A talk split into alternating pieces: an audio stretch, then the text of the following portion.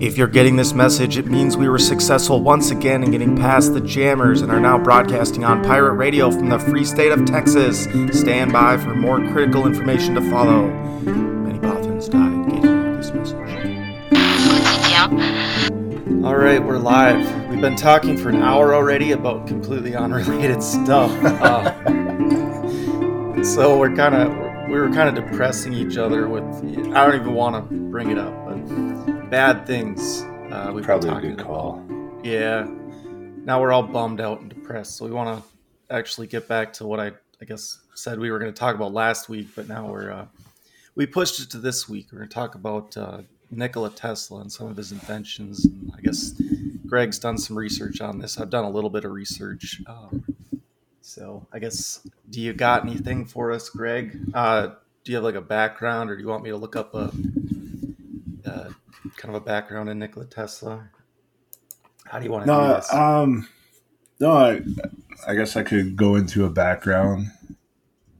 All right. Um, he should be in today's world. He should be like a darling of people. He's a Serbian immigrant. Um, by all accounts, it looks like he is pretty much a genius. Um, even over there, and then uh, came over here and started working with Edison, which I think was probably his first mistake. and depending on where you read, where you get your information from, he left Edison for several different reasons and uh, started going out on his own. And then uh, basically just got taken advantage of by everybody. It's a very biased rundown, I guess. he got screwed. The the poor immigrant guy came over here and got screwed over. Yeah, imagine Yeah. that, right? Yeah. So he um he worked for I, I did a little bit. I was watching YouTube videos last night on him. and he kind of tangentially worked for Edison, I guess. I don't know if you ever even met the guy at first, right? He was um working with uh electrification and maybe was it telephones or something like that? Yeah, he he started off on telephones. Um, he did start working with uh, Edison was his first employer over here, and then uh, Edison screwed him out of money, so he left. Right. Yeah. Oh, that's what it was. He was he was working on some sort of project, and uh, basically there was a difficult problem. He had to troubleshoot or fix something, and somebody promised him fifty thousand dollars. Yep, Yeah. Edison did. Right. Which was a ton of money back then. It had been like millions now. So, yeah. And then he fixed the problem, whatever it was, and then never got the money. And he was, then he, right, he left immediately after that, right? According to this Smithsonian website here, uh, Edison told him that once you become a full fledged American, you'll understand American jokes. Great. That's so, what a great dude. right? I mean, maybe though, that's a lot of money to promise for fixing some problem. It's hard to imagine whatever he did was worth that amount of money. But I mean, Edison was working with J.P. Morgan, so he had all the money he needed. Maybe he had he had fifty grand.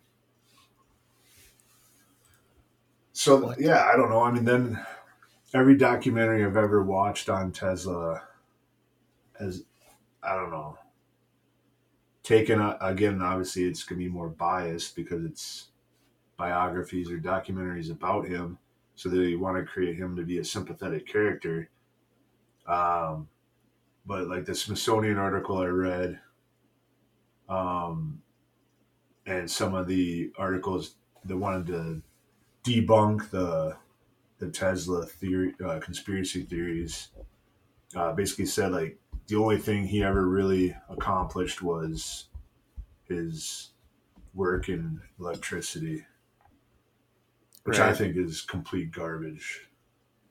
Well, uh, our entire world is is running on Tesla ideas. Do you just mean AC current, or what I mean, else? Like wireless. Oh yeah, I, I mean wireless. I mean anything. Yeah, like you name it, electronic wise, like it's. And he actually um, discovered radio before Marconi. Uh, shoot, let me find the article. I forget why his deal didn't get like it was recognized in 1943 by the United States Supreme Court that he came up with it first. Right. But by then it's kind of like, well, too little, too late, you know.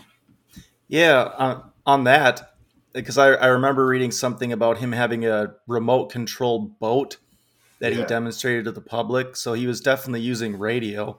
Um, I don't know if he I don't think he invented radio. I think the idea had been out there for quite some time. I think the idea was that you had to perfect the technology to be able to transmit uh, Morse code at the time, is what they were doing. And then I think what Marconi did is, uh, well, the idea that Tesla thought that radio waves would go in a straight line, which is correct. All radio waves are line of sight. And supposedly Marconi was able to broadcast Morse code uh, beyond the horizon. So from I I don't remember where it was, but he broadcasted, I believe, from Europe to Canada, uh, a Morse code signal by uh, propagating the signal off the ionosphere, which is something that is possible to do. Uh, as far as like ham radio, that's that's something that you can do with uh, some of the the larger like 10 meter uh, signals. You can bounce it off the atmosphere if the conditions are correct. And you're never going to get a, a perfect, uh, repeatable process. But he demonstrated that it was possible. Uh, and I don't think people at the time really understood what radio waves were. Um, so that that idea of being able to transmit beyond the horizon kind of made Tesla look bad because he thought it was only going to be line of sight. Um, and nobody really understood what was going on. They didn't understand necessarily that it was bouncing off the ionosphere. Uh, so, and uh, so basically, radio Marconi gets the credit for doing that, and people were much more interested in radio. Whereas Tesla, I think, was more interested in um, propagating uh, current through the ground.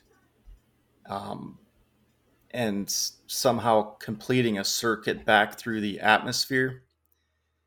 Um, and he did demonstrate some of that uh, where he would be able to like stick light bulbs in the ground and they would illuminate uh, a significant distance from his power generator. But um, yeah, that's it. That that was kind of his big push in the end was to I'm, I'm kind of probably stepping on you here, but to be able to send electricity anywhere. I'm, uh, I'm pulling up the article here. Um, let's see. This is from Smithsonian Magazine. Um, so he invented his uh, Tesla coil uh, by the turn of the 20th century. Uh, was capable of generating high voltages and frequencies leading new forms of light such as neon and fluorescent as well as X-rays. He also discovered that the Tesla coils made it possible to send and receive radio signals, to which he filed for American patents in 1897, beating Marconi. Okay. Um, however, um, he was working on uh, his big tower in uh, New York. Mm-hmm. Um, and then Morgan pulled the the money. He pulled the funding. Right. And that's when Marconi beat him. Oh, so okay. I didn't put that together. I thought that tower was for uh, sending electricity, but that that tower was for radio waves. Is what it's saying. I mean, it was to do basically both. Like he, his idea was that he could send electricity like across the ocean have like free energy for Mhm. everybody and he could also send radio waves to like you could you know redirect it essentially Yeah, and morgan pulled the funding right. Which it kind of it. So I'm more pessimistic on Tesla as far as some of the bolder predictions as far as the wireless electricity. Um, I don't necessarily see how that could possibly work. Uh, but I mean, it wasn't ever tested, so we don't know, right? I mean, theoretically, I don't think it's possible, but you know, he was in the process of actually testing the idea, and like you said, he got shut down before he was even uh, complete, or his project was complete. So it could be a conspiracy, or it could just be that you know his funders weren't necessarily seeing a result um, yet. So it's kind of unfortunate that we didn't see him test that out. i've seen studies done where they've tried it on a smaller scale like not anything like trans oceanic or anything Mm-hmm. and it's worked i'm not smart enough science mind to you know say oh well if you extrapolate that out to a much bigger I don't know, broadcasting or transmission standpoint like it would work i have no idea but Yeah. Well, in it is theory a- the idea does work It does. It does because you can, if you go um, like underneath the high tension power line, you can put uh, fluorescent bulbs into the ground, and just the the uh, electromagnetic uh, energy coming off of those lines will uh, induce a current into the bulb, and they'll actually glow. So that's that's kind of the the idea is if you get a strong enough voltage, then you can uh, induce an electromagnetic current in something else at a distance. But the problem is it drops off with the uh, the inverse square law, so Mhm. one over d squared. So you know it drops off dramatically at, at distance. So in order to get something that would transmit power around the world, you'd have to have unbelievable amounts of uh, power at the generating stations. Which I mean, you just have so much loss there that it's not not really feasible. And just from my perspective, you would almost you would basically just need um like a retrans yeah, and that's I think that was his plan. Is he was going to put up uh, stations all around all around the globe, but still the distances there, um, and just the amount of electromagnetic energy in the air. I, I don't know. I mean, it's it's certainly possible, um, but like that that one over d squared that that inverse law is just it's hard to uh, you'd have to have it'd be like um, cell towers, I guess. You'd have to have just these power uh, transmission points everywhere, and you get so much loss as opposed to running the the power through a wire. Um, if you you run it through a, a copper wire, an aluminum wire, there's just way less energy loss uh, than running it through the air.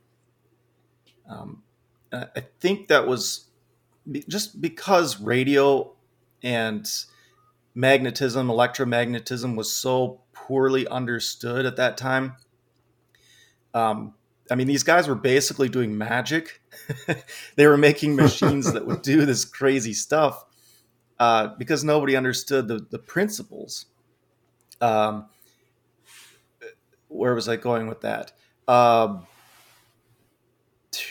I was going somewhere with that as far as generating and transmitting power over distances, um, yeah, I think just transmitting it by a wire, you get a lot less uh, loss than through the air. So you just need to generate tremendous amounts of power to transmit through the air. I mean, so you see you see um, an example of this wireless power transfer with uh, do you have those like with an iphone and well pretty much all modern phones now you can just set your phone on a charger a wireless charger and it'll uh, it creates a magnetic magnetic field in the charger that then induces a current in the phone and then it charges the phone. So that that is an example of wireless power transfer. Uh, but if you take your phone and you move it two inches away from the charger it may or may not most likely it won't uh, be able to charge the phone. And if you move it a foot away there's no way it's going to do it. Um, that's that's kind of an example of that that inverse square law. Um, and there, there's probably other technologies in that charging block that actually detects when the phone is close enough and it'll shut off if it's at a distance. But it's it's still that's that's an example of wireless uh, power transfer. Right.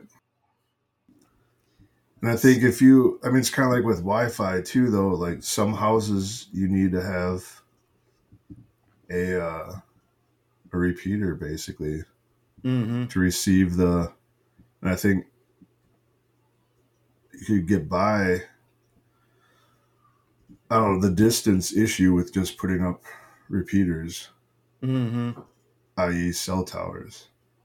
Yeah, exactly. It would just be it would be so inefficient because you'd just be you'd be uh, just sending so much power into the void that you know only a tiny fraction of it would be used whereas with uh, direct cables running to your house it's it's only a, a fraction you know 20% something like that is lost to just the electromagnetic loss through the lines yeah um, and heat as well uh, but these guys didn't really understand that at the time. So, you know, it is, they demonstrated that it was possible to send power through the air.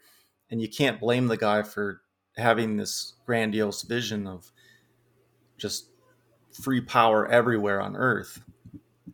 Um, and I, I think that, oh, that was the, the other thing.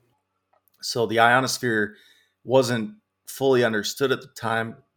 And I think part of Tesla's idea was that if you sent enough current through the ionosphere, it would actually uh, create an arc. And I, I don't know exactly how that works, but he thought that if you sent enough current through the ionosphere, it would stabilize and the resistance would drop significantly. Um, so then you kind of complete a circuit with his towers. Uh, the ground to be buried in the ground and then you'd get a connection between the, his tower and the ionosphere, and it would create this almost lossless circuit.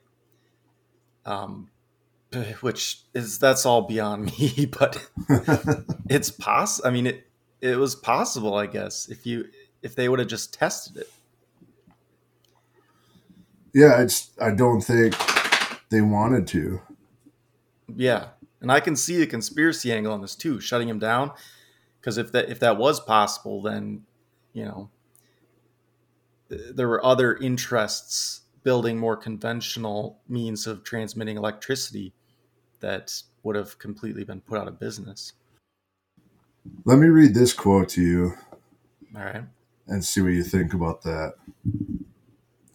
As soon as completed, it will be possible for a businessman in New York to dictate instructions and have them instantly appear in type at his office in London or elsewhere. He'll be able to call up from his desk and talk to any telephone subscriber on the globe without any change whatever in the existing equipment.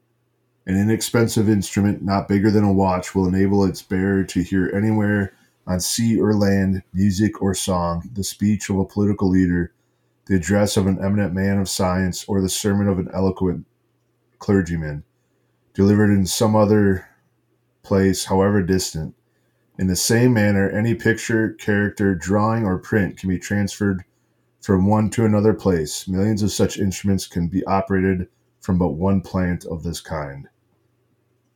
That's that's amazingly prophetic. I mean, the guy clearly was a visionary.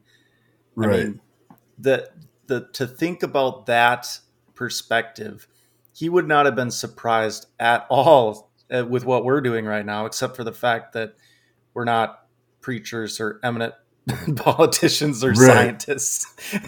he would he'd be like, "Wait, what? This is not what I envisioned." But damn, I mean, that guy would not have been surprised at all to see the technology today. He would have been surprised probably that it hadn't gone farther, but right. so far ahead of his time.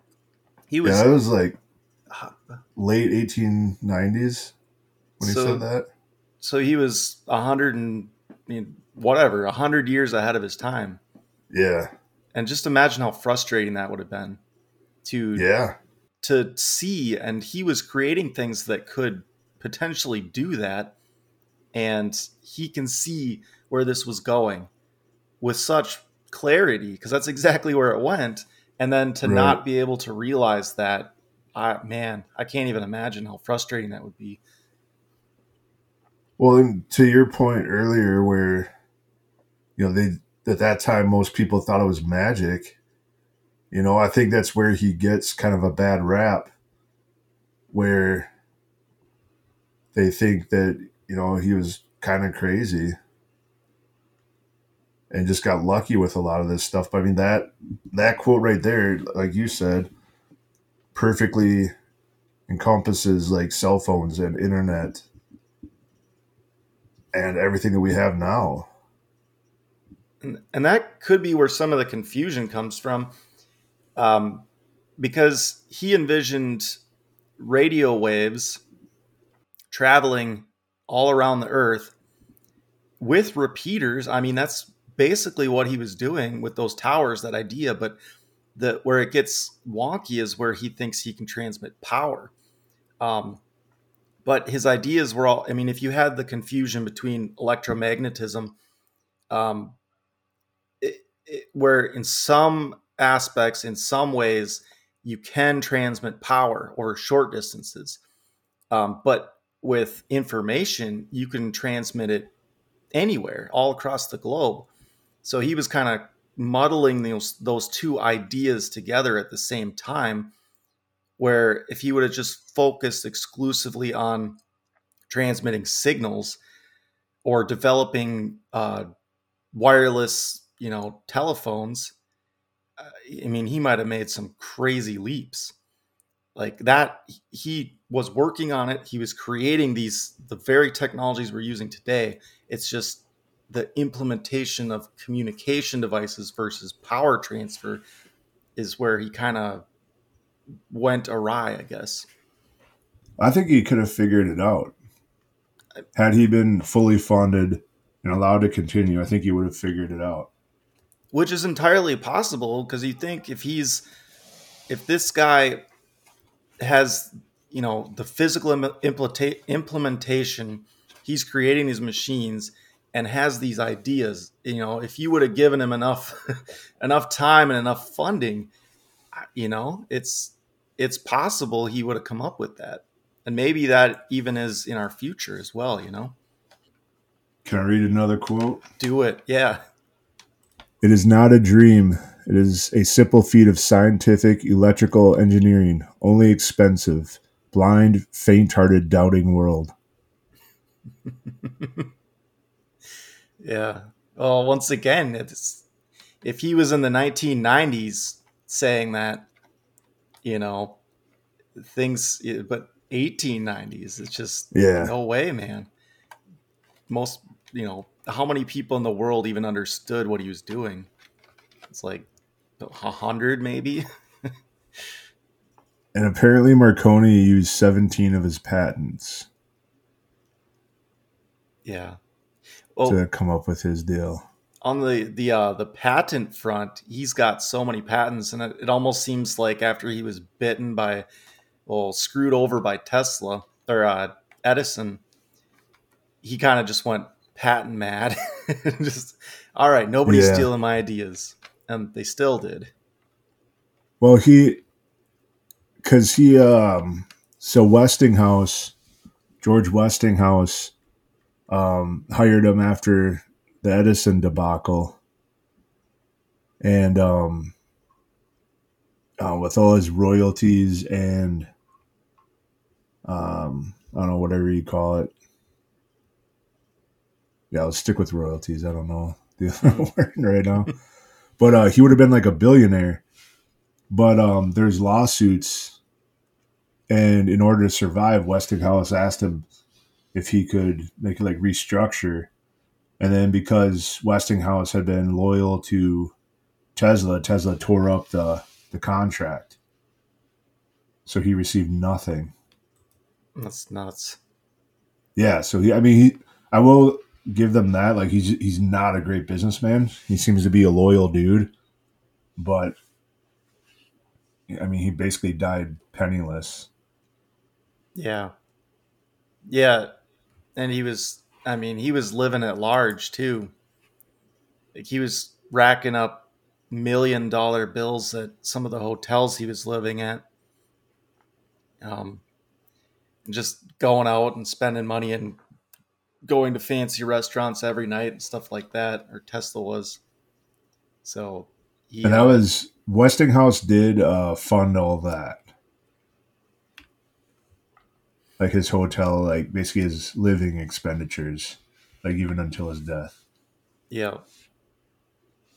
Until, yeah, until uh, until he stopped, I guess. But it didn't seem like Tesla really cut back on his lifestyle.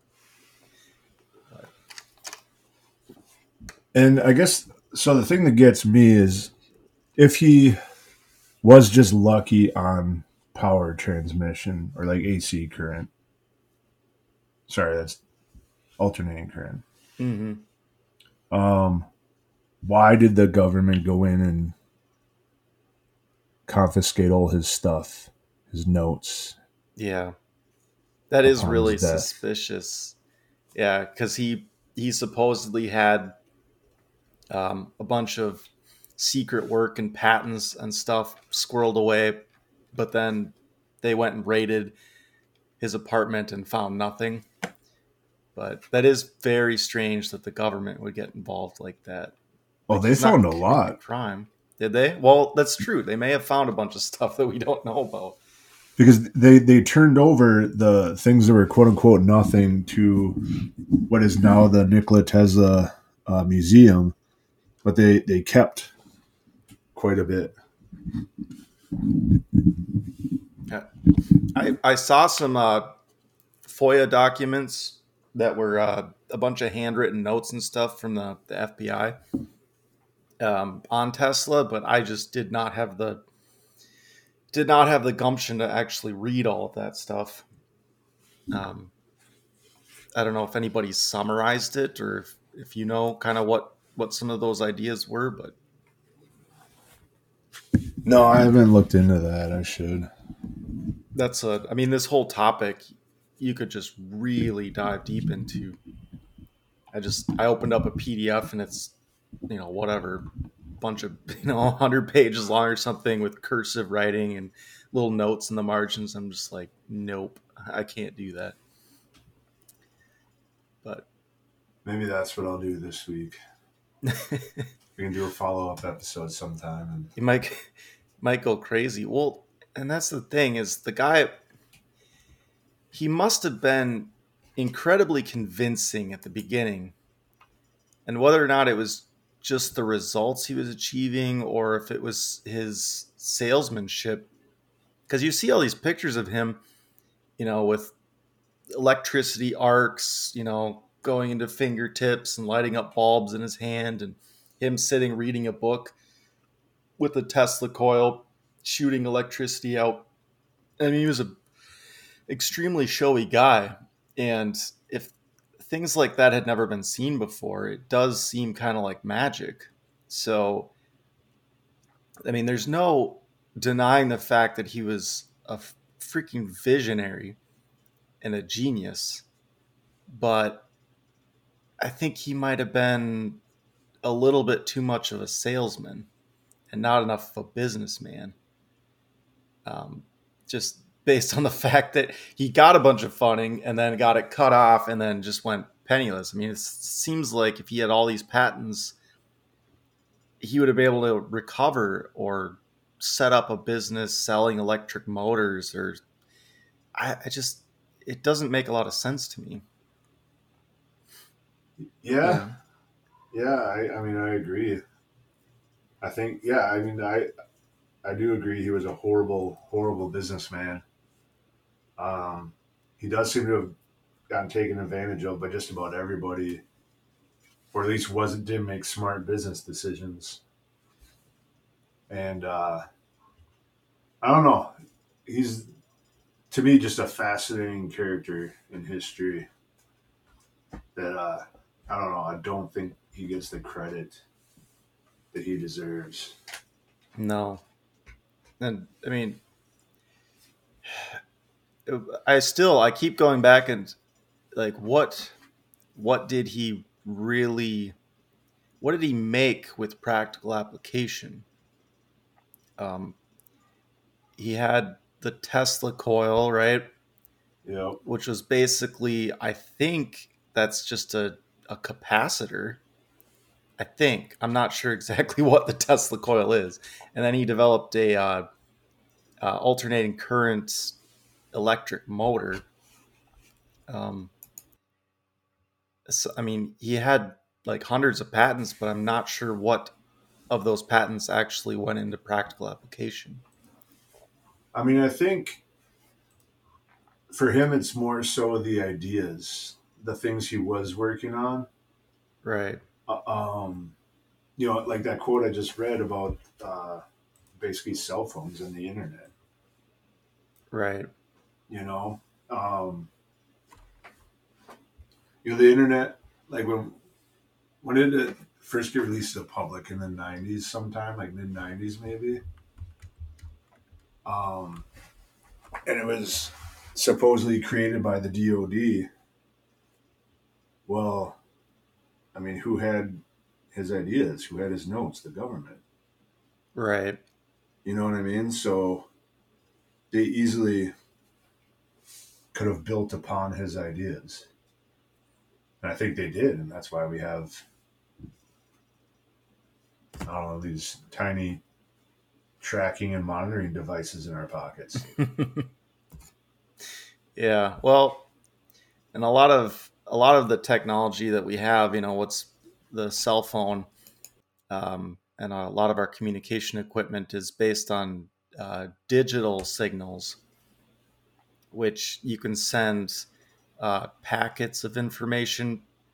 Um, it requires a lot less energy, um, but and the internet as well requires uh, switching. Um, uh, i should I should know more about this, but it requires sophisticated computer technology to make it work, and most of it also is wired. Uh, the internet is most of it is connected by wires. So, I mean, he had the vision of what it could be with his technology and everything going through the air. But uh, once again, the actual the practical application was wired technology. With you know, you get wireless on the the back end on the, the output side, like Wi-Fi and um, cell phones, but um, I don't think he could have done what he was planning on doing without more sophisticated electronics, um, specifically uh, digital technology and transistors. So it, and and it may you know this very well could you could imagine that's would drive you crazy if you had this vision of the future but you just can't implement it with the current state of technology you know? Yeah. It'd drive me crazy. Yeah i agree with you. I think he was just incredibly ahead of his time. Mm-hmm. but the tesla coil it's a electrical resonant transformer circuit uh, produced high voltage low current, high frequency alternating current. A resonator. So, radio frequency oscillator. So I think that's the I'm pretty sure that's the the fundamental technology involved in radios is that uh, frequency oscillator. And basically you just tune it to the correct frequency you know ac frequency and you can get uh, you know am radio from that. Right. uh, or you know fm radio whatever. You can tune radio waves. So that him developing that is the basis for all radio communications i would imagine. Which is pretty impressive. I mean that alone right there is enough to you know for a, a lifetime lifetime achievement i would say. Yeah. I think if given full funding and allowed to, you know, keep making progress in his experience, I think we, we could he could have achieved a lot of this stuff, mm-hmm. to be honest with you. yeah Maybe that's just blind faith, maybe I don't know, just being biased, whatever, but Well, yeah, I, I agree. I think I think he might have been a little bit too eccentric, eccentric, eccentric. I think I'm saying that right. To to actually be put in charge of a bunch of money, because you look at somebody like Edison, and he's coming out with all these practical applications, and he's running a business. Um, I think Tesla was trying to go like 10 steps ahead of where things were at the time. yeah. Like I, I'm reading stuff and I don't I don't know if it's true or not, but I've heard quite a bit of stuff where he was he was having these flashes of like inspiration where just ideas would pop into his head. He would see like weird stuff and hallucinate. Um, he was thinking that he would be able to talk with um, Martians, um, which you know it makes sense. If if you're creating radio frequencies powerful enough, you'd be able to beam a signal to Mars or aliens.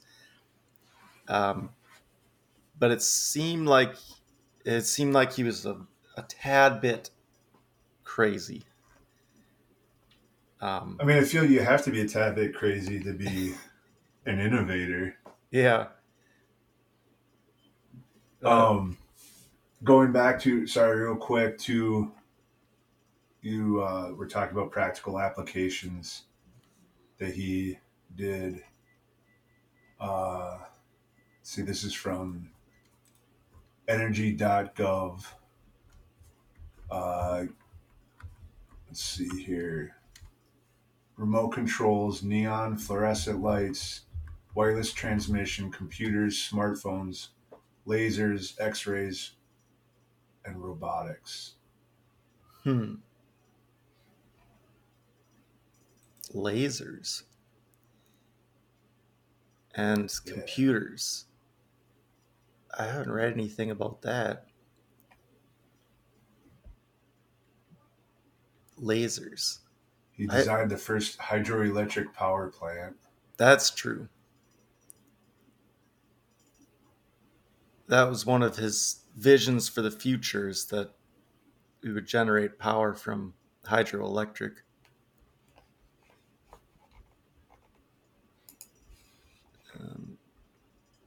And I think I think you consulted on um, some sort of hydroelectric power plant in Niagara Falls, if I'm not Yep. mistaken. Yep. Yeah. And then, yeah, I think like arc light technology, which is kind of what uh, fluorescent bulbs are. I mean, that goes along with his Tesla coil. Create a just a high voltage arc between two points, and it ionizes the uh, the air. Or I'm not. You said neon, so Did- Yep. Okay. Did you see? I actually made neon lights. That's cool. But you know, it's all based off that Tesla coil. Right. It's like the Tesla coil and his alternating current motor. I gotta read that one. Um, those are the the two big things I can really I really take away from him, which are not small things by any stretch of the imagination. uh, yeah.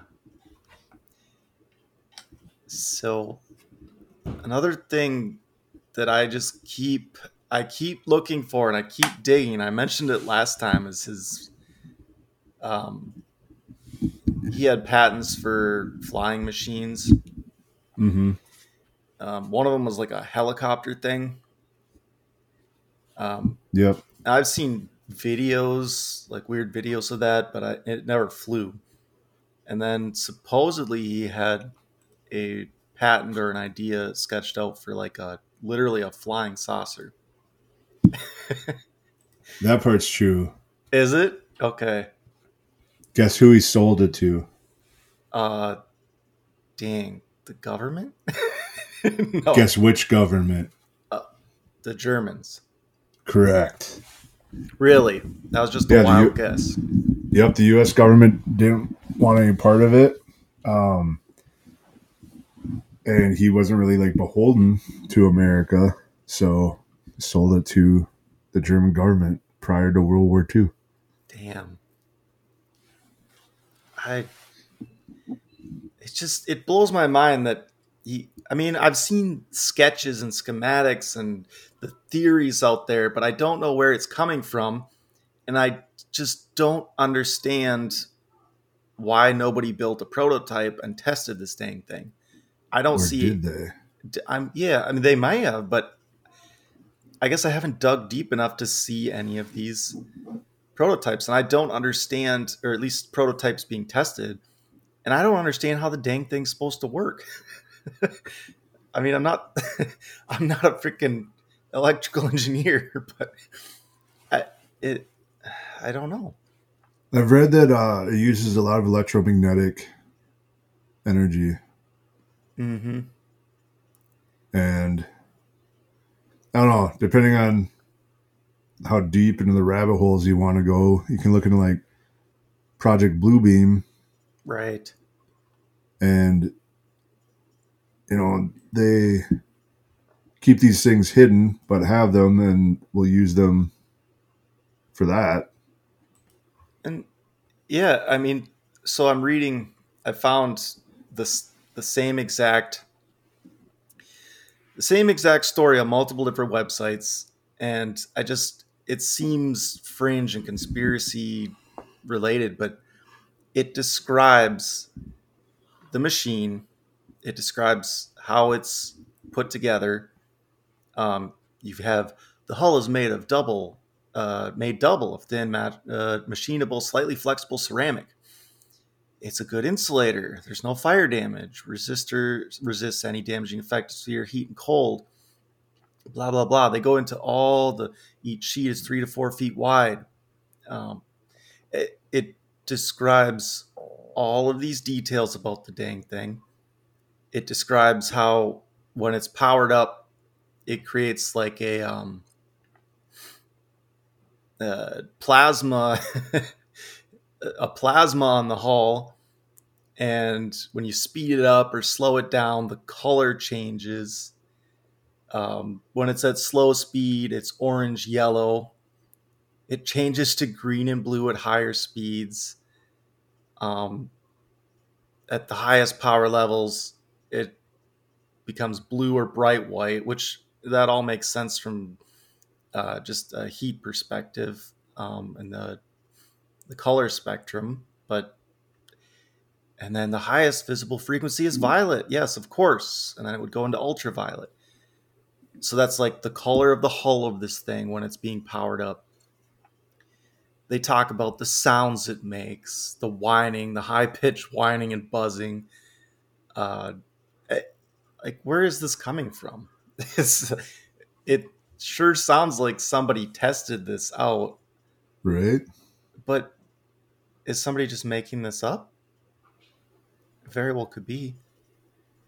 Could be. I mean, or Yeah. They've tested it and are keeping it hidden. Right. I still I just don't understand. I mean, I could I could understand the technology if you've got a high enough electrical current um, on the surface um, and it somehow grabs onto the atmosphere or the um, the magnetic uh, pole, the the magnetic lines of the Earth, and then you could pull it along those or something like that. Would almost make intuitive sense, but yeah, I mean, even even the story. Okay, yeah, it polarizes the column of air in this field. The air becomes icy cold underneath it. You know, it's like, how would you come up with that unless you had tested it? And why is there Uh-huh. nothing out there in the mainstream that talks about this? You know, why do I have to go to They're- fringeenergy.com to find this story?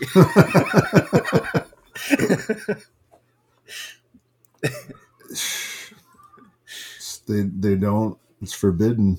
They don't want it out there. And yeah, to your point. I mean, if the Germans bought it, they were going nuts on uh, Wunderwaffe, whatever their super weapons, um, and they were way, way, way ahead of their time with uh, rocket technology.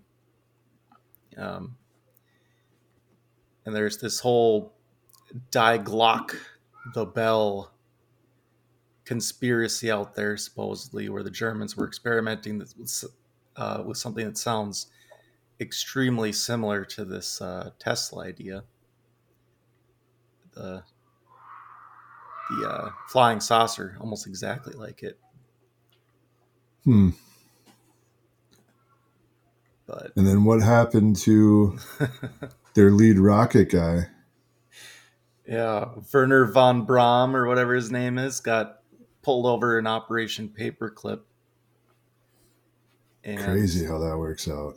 all of a sudden the United States has rockets and goes to the moon and space, you know, real Ah, space. debatable. so, I mean, what do you think happened? And why why did the Nazis not capitalize on this if it was an effective um, working prototype? Well, I think they did because when did so like the Roswell crash supposedly happened in what the fifties?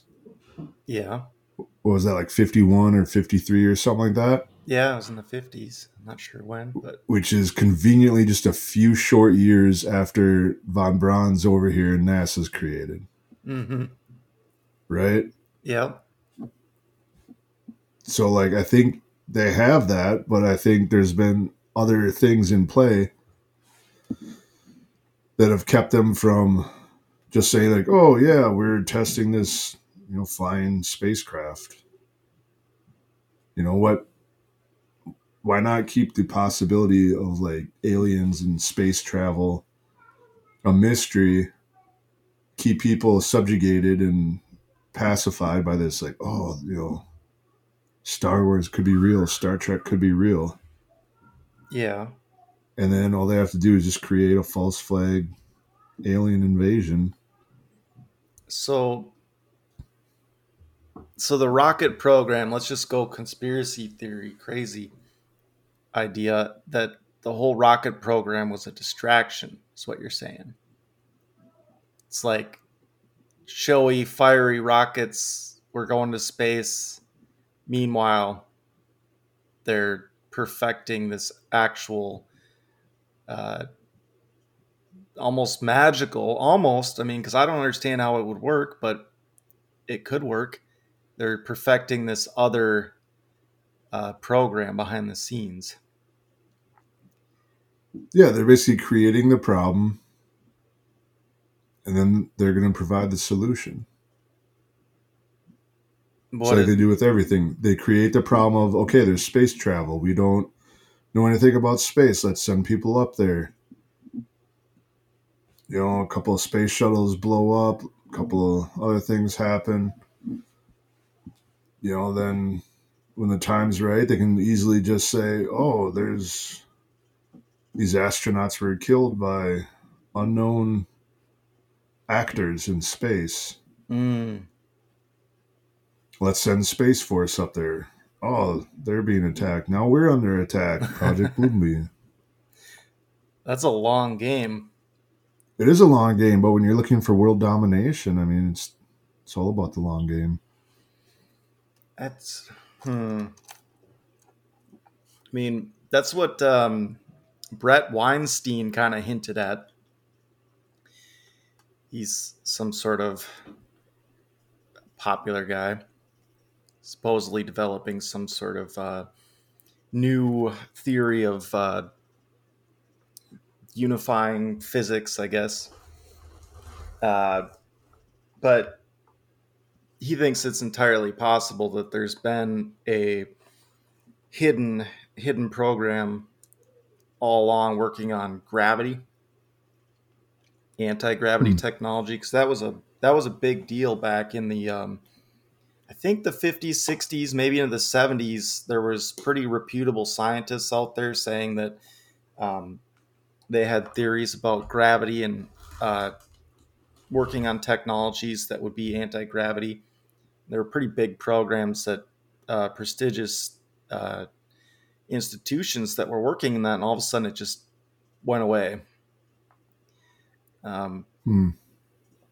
so his his theory is like, well, if you were going to have an underground Manhattan project, you'd need uh, feeder institutions like MIT, um, I think Berkeley, and you'd look at the graduates in electrical engineering and physics, the top grads, and then you'd look at where they go to work.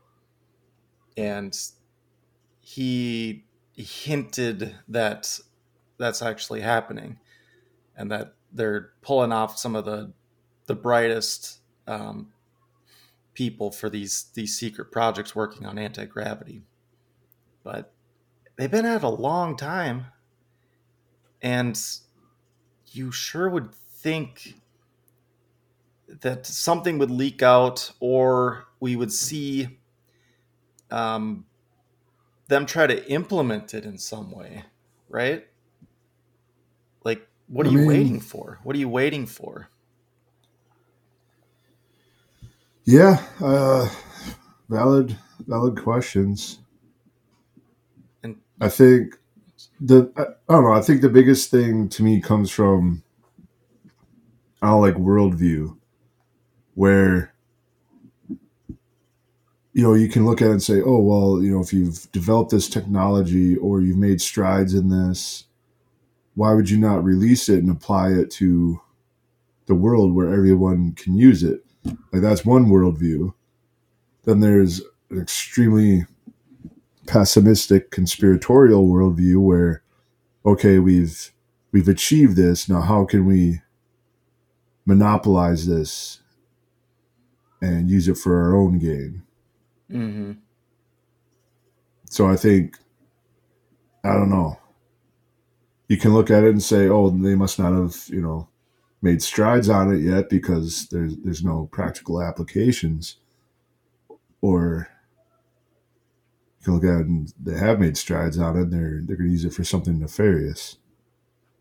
yeah that um, blue beam which is Exactly. crazy that, that that's been out that idea has been there for a long time and all of a sudden now we're starting to hear about it and it's co you know corresponds with all this UAP UFO stuff which never used to be taken seriously and Right. now it's coming out I mean we got videos of and you you see the videos of these little these craft and I can't help but think like the the Tesla UFO. I mean, really, Yeah. you've seen the ones like some of the, the they're just a little orb, silver orb flying along.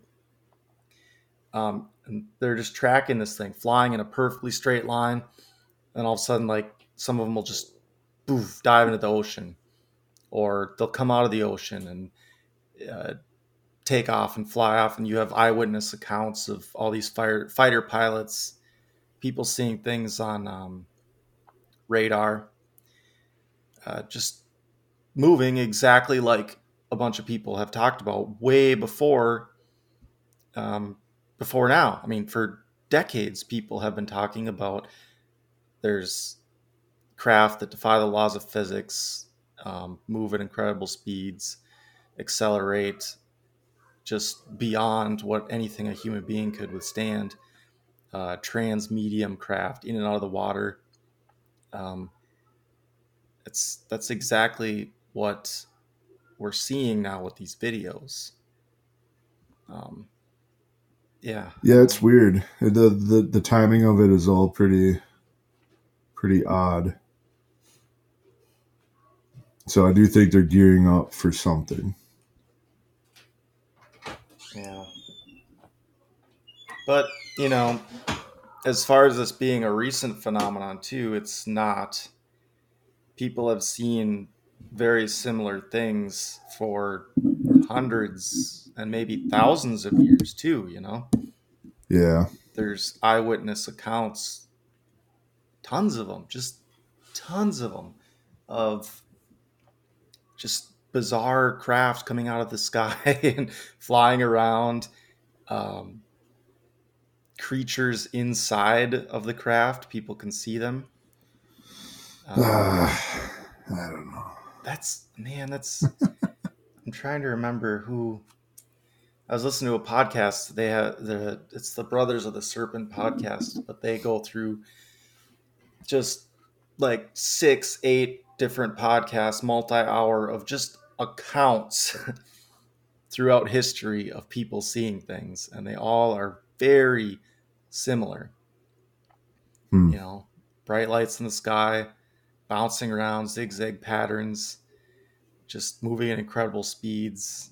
Um, it's almost like it's a uh, if it's not aliens or not something else it could be some sort of defect in the human mind or similar, you know, hallucination that right. is just inherent in our minds. It's, that's what we see when we hallucinate or we're in the right mind, the, the right state. Um, I don't know. It's it's been bothering me for quite some time. I love that with as conspiratorial as I am and pessimistic as I am, aliens is just too far for me. that is you just like when it gets to the the upper atmosphere, it's just no. Everything else. yeah. Yeah. But it always, I don't know. It just. Oh, go ahead. Sorry, what were you gonna say? Oh, just it, with it being like a hallucination or something that's fundamental to human beings, there's always always a tie in with people feel like they're being watched, right? When they see these things, right. they feel like they're being watched. And a lot of them have an experience of being in contact with God or a higher power. It goes hand in hand with seeing these things, which makes me think it very well could be some sort of hallucination. Um, yeah, I just wanted to get that out there before I forgot. But what if it's you know I don't know like an encounter with like a angel or a demon or something? Well, that's exactly it. Um, and you say you don't believe in aliens, but what if what's being just described to us as aliens and demons and higher powers are in fact aliens? They're the same thing right? I mean, whichever way you want to go on that, whether they're spiritual beings or physical beings from somewhere else, what difference does it make? Um, uh, I think it makes a big difference. Okay. Whether it's something that, like, because, so if we're going to go that route, then, like, one of those things would need to exist, right? Mm-hmm. So, I mean, the other one does not exist. Mm, not necessarily. I, so, so you're saying that it could be one or the other or both? Yes. Okay. And how would you know the yeah, difference? I mean, like if I encountered one, I mean, I guess you probably wouldn't know. It probably depends on what your worldview is. Exactly. That's that's what I think. Is if you, um, let's say you had no technology, you were living four thousand years ago in the Assyrian Empire, uh, and you saw strange lights in the sky and perhaps had an encounter with something. What would you call it? if it was just a uh, technologically advanced creature and where do you draw the line between technology and you know magic kind of like we are talking about with tesla is it's something you completely don't understand. Um, you know it could be i mean to just go if it's a space-faring civilization that's been around for 500000 years can trans you know fly across the galaxy i mean they could live forever. They could be merged with machines. They could have any kind of technology you can imagine basically i mean they would in all all of our descriptions about let's say an angel they would be indistinguishable. Right? Uh i mean i don't think like angels and demons and stuff would like need a vessel to travel in. Right. So, you know, I I don't know because to me, I mean, if you if you've looked into or like the studies like they've done on like eyewitness accounts or I mean, if you've had just read anything that's had multiple eyewitnesses and rarely do they give the exact same thing. Right? There's always like mm-hmm. some sort of difference, which is I think partially based on on worldview. So for instance, now, you know, where we do have quite a bit of technology, you know, we might explain something that we see as, oh, that must be a spacecraft or, you know, an unidentified flying saucer whatever. Uh, when it very well could be, you know, I don't know, an angel moving around, a demon moving around Mm-hmm. Could just be nothing. It could be like you said, something with their their brain. Mm, and which, know. if that's the case, it, it it's like a continuum. It could be any of those, and it still is a real thing. In uh, at least according to people who see it, right? I mean, I I could go either way. I could believe that we're just seeing these things fly around and we think they're technological because like you said our our worldview is based on technology and we can understand we'd be like well we could do something like this if we had an anti-gravity device. What, what we could really be seeing is like a, a fragment in our imagination or it could be an actual spiritual thing right? Like and we could just be calling it a spacecraft. Because you know a lot of accounts uh, from back in the day, they would see things flying and they would say it's a, a sail ship, you know, a wooden sail ship flying right. through the air, because that was their, you know, that was their conceptualization of technology. Um, right. There's some bizarre stuff, man. Like, uh, as far as people seeing the same thing, though, I love how this went just crazy U-turn. Like car crash, just interdimensional, yeah. beamed up to another dimension. But uh, this, have you heard of this Varginha, Varginha uh, UFO incident? It's V A R G I N H A. Uh, Varginha. I can't. No. It uh, supposedly happened in 1996 in Brazil, and a UFO crashed um, let's say three three women uh, saw the crash. Creature came out. Um, the government came in and took the uh, took the creature to a hospital, and people were saying there was just a terrible stink. Uh, the guy who actually picked it up ended up dying of an infection. Um, yeah, it's that's a, hmm. a pretty pretty crazy recent thing. I think some guy just uh, made a documentary on that, but where he interviewed um, interviewed some of the eyewitnesses. But then there's there's another one I think in Africa where uh, something came down and landed, and creatures came out. An entire class of school children saw it, um, and all described essentially the same thing. Um, I mean, what is that? It's not nothing. I don't know. I haven't researched any of that, but yeah, I don't know. As far as like stuff actually landing, I don't know. And it could be, could be uh, Project Bluebeam testing it out. I mean, who knows? But it could be. It could just be a planted story. It could be that as well. It wouldn't be that hard to, you know, fake an event, go interview some people, get them all on the same page, and then stage something. You didn't have to interview anybody.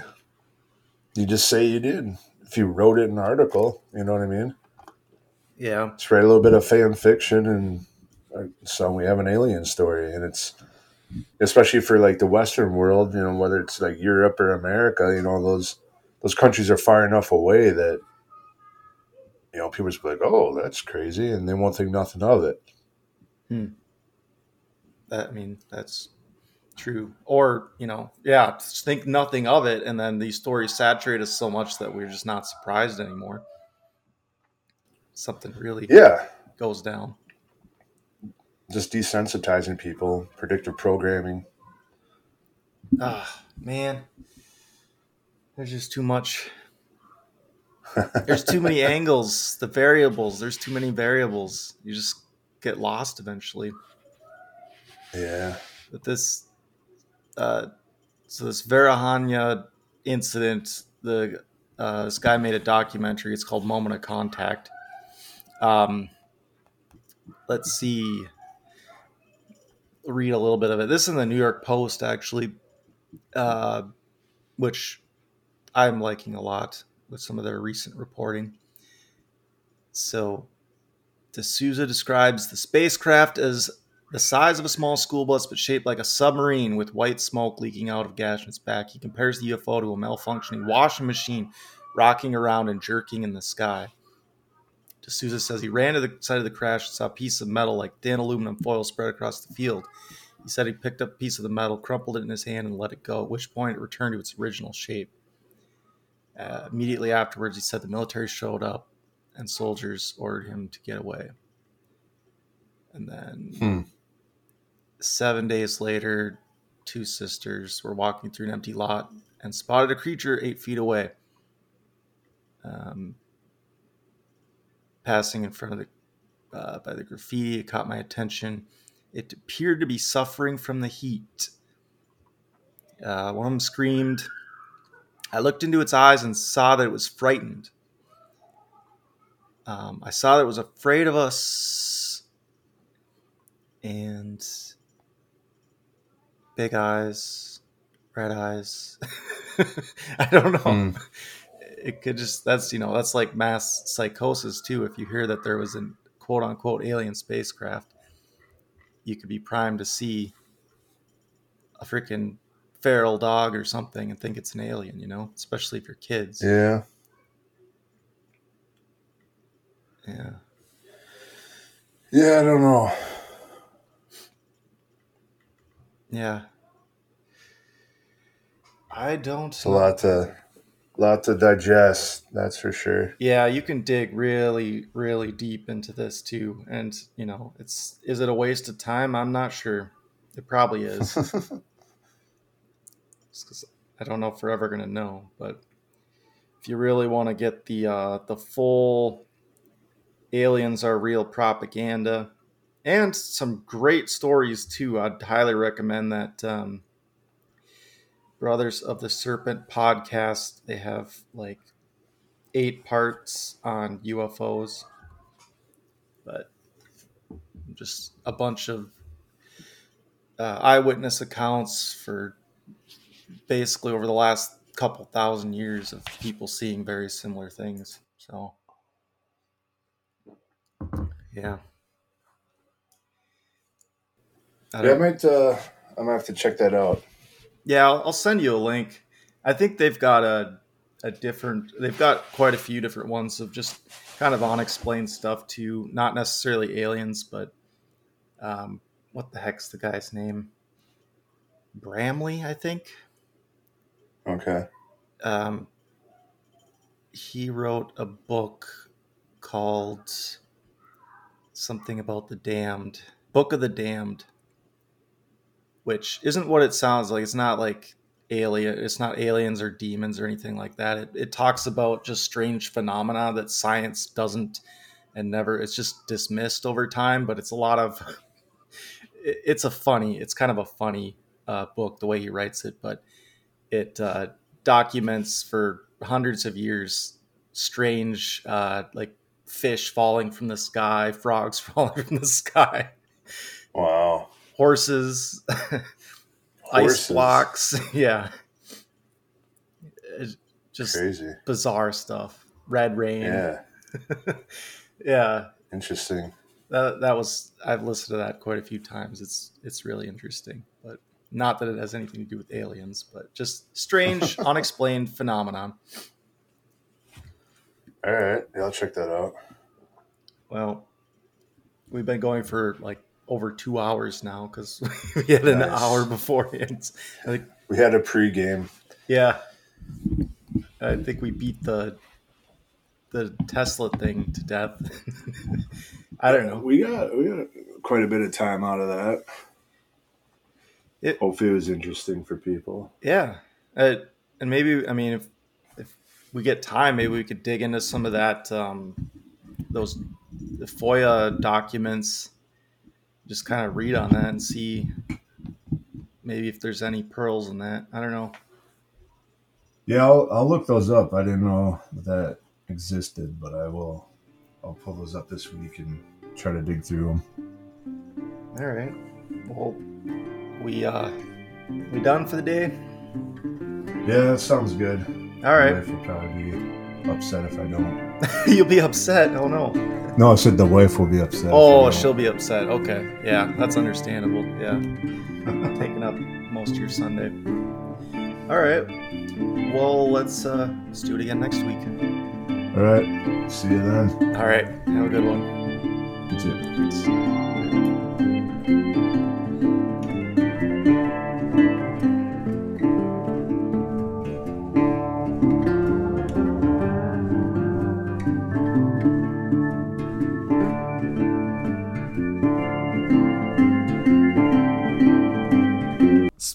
Podcasts and waste of time. Get out of here.